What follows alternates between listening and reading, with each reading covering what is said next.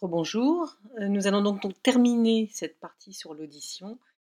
où je reviens sur, mon ma petite animation qui ne fonctionnait pas et qui j'espère cette fois-ci, heu, va fonctionner.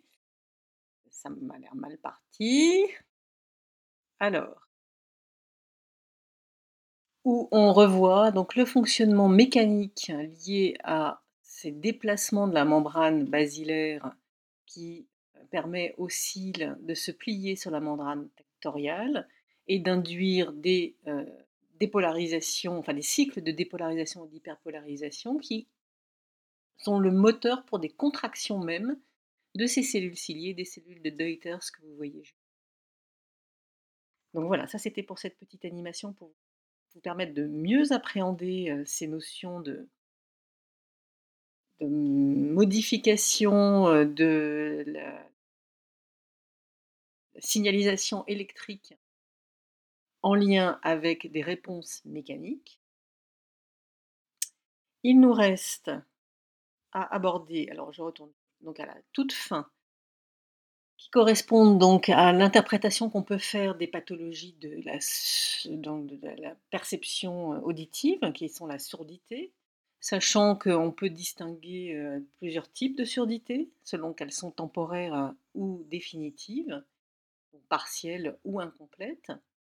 On parle de surdité de transmission lorsque les ondes ne parviennent pas jusqu'à l'oreille interne. En général, c'est parce qu'il y a une obstruction du conduit auditif, par exemple par du cérumen, ou bien qu'il y a eu une infection avec une accumulation de liquide qui a, heu, conduit à la rupture du tympan. Et on distingue évidemment cette surdité de transmission qui peut être, heu, assez facilement soignée, de la surdité de perception lorsque, heu, les ondes sonores transmises à l'oreille interne ne sont pas converties en signaux interprétables pour le cerveau. Il s'agit alors d'anomalies de fonctionnement de l'organe de cor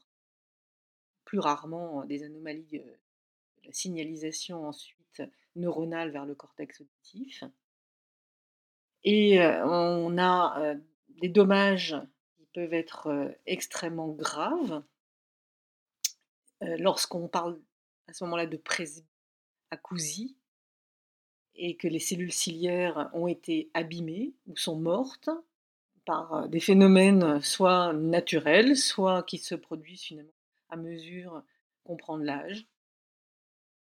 Heu, ces cellules ciliaires, à l'instar des cellules du cerveau, on sait qu'elles vieillissent et qu'elles ne se régénèrent pas. Donc c'est la raison pour laquelle la plupart des pertes auditives seront irréversibles. On sait que 40 % des cellules ciliées sont perdues en moyenne vers 60 ans, par une usure donc tout à fait normale qui va être produite tout au cours du temps par les sons de la vie quotidienne. Mais que, heu, malheureusement, on peut aussi, heu, grâce à ces, heu, images de microscopie à balayage, voir les dégâts qui peuvent être parfois causés par un événement, unique et court d'exposition à des sons très, très forts et qui, heu, par leur amplitude, ben, produisent, heu, une déformation de la membrane basilaire telle que les cellules vont s'écraser littéralement contre la membrane tectoriale et les cils vont être décapités, comme on peut le voir, heu, ici et ça, ça ne se répare absolument pas. Heu, on peut aussi, heu, mentionner, heu, des maladies qui vont être liées, à des anomalies de la composition chimique de l'endolymphe et de la périlymphe, ou du volume et de la pression de cet endolymphe et qui peuvent conduire à des surdités et ou des troubles de l'équilibre. Voilà et 2 diapos pour terminer, qui vous montrent donc les perceptions, également au niveau des champs de fréquences qui évoluent avec l'âge et donc on perd la perception, heu, des sons, heu, aigus, dès 20 ans. C'est, l'histoire des sonneries de téléphone, hein, que les adolescents, au collège, s'amusent à mettre sur leur téléphone, en sachant très bien que leurs profs un peu plus âgés ne percevront pas, avec une disparition, quand même conséquente à partir de 2 kilohertz pour les personnes de plus de 60 Et cette dernière image pour vous montrer donc les cicatrices, heu, laissées sur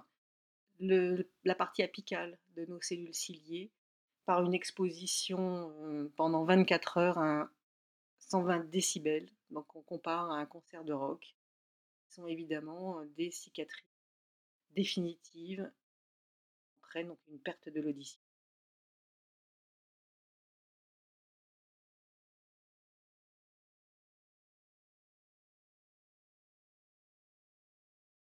J'enchaîne par ce petit film.